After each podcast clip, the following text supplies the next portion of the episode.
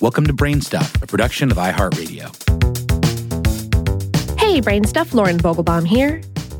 Not too long ago, exclamation points were scorned as silly punctuation marks, largely employed by excited teenage girls or inexperienced novelists otherwise having trouble conveying emotions.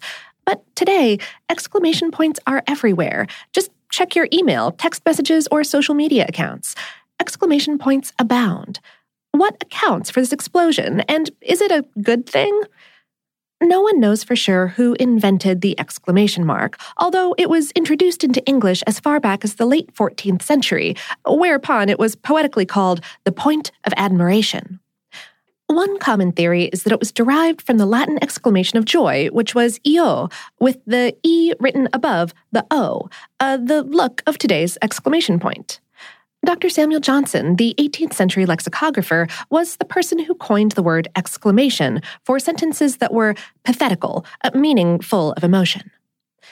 Grammatically speaking, an exclamation point is supposed to be used in just one of two ways to punctuate an exclamatory sentence, I can't find my wallet, or to punctuate an interjection, hooray.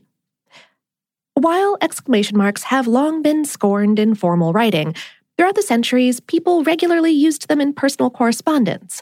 And in the late 19th century, tabloid journalists and sensationalists often incorporated the startling marks, which printers called screamers, shrieks, or bangs. During the 20th century, use of the exclamation point calmed down. In fact, while the typewriter was invented in the late 1800s, the exclamation point wasn't given its own key until 1970.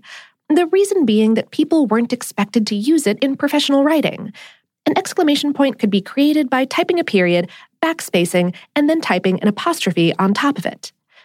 But around the end of the 20th century, when the internet and texting became widespread, followed by social media a decade later, exclamation points began popping up everywhere and in great numbers. Experts say the reason for the increase is that people began communicating predominantly through electronic means versus personal encounters. When we speak with people face to face, we use visual and audio cues to help determine the meaning behind their words. Think of the difference when someone says great idea with sincerity and a smile versus great idea with sarcasm and an eye roll. When these cues are lost, as happens during text based electronic communication, something else must be used to help determine intent, like the exclamation point. Linguist Gretchen McCulloch noted in an article in The Atlantic that the exclamation point today is used as a sincerity marker, not an intensity marker.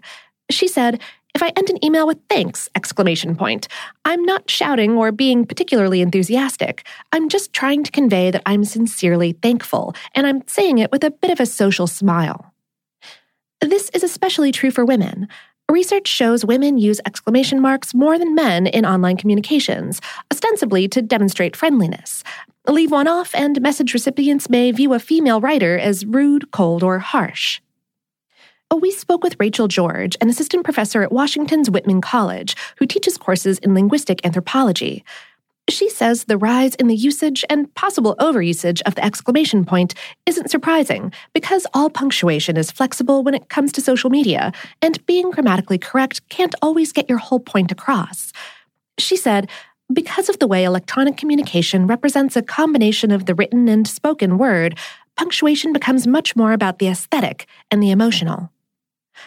She also notes that the rise of the exclamation point may be tied to the fact that research indicates young women and young people of color are linguistic innovators. During the linguistic innovation process, aspects of a new speaking style are initially vilified. Uh, recall how people made fun of Valley Girl speech in the 1980s with its overuse of the word like and its rise in pitch, the end of sentences, and use of vocal fry. Yet today, aspects of Valley speak are widespread.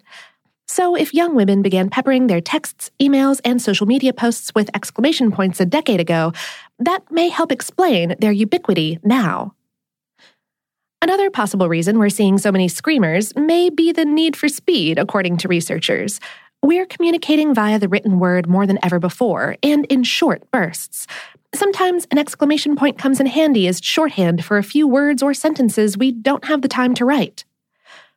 While exclamation points are still frowned upon in some contexts, like uh, college term papers, for example, One study showed that companies using exclamation marks on their LinkedIn messages received 26% more clicks on their business to business channels and 27% more clicks on their business to consumer channels. Despite all of this exclamation point positivity, there is a limit to their usage. In the business world, people who use a lot of exclamation points in messages are more likely to be seen as underlings than supervisors, one study found. And when it comes to posting negative online reviews, another study found that using too many exclamation points causes people to discredit your review, unless you're an expert in the subject matter. Then exclamation points carry more weight. In the end, time will tell whether high exclamation point usage is here to stay, linguistic innovation, or just a passing fad. So sorry.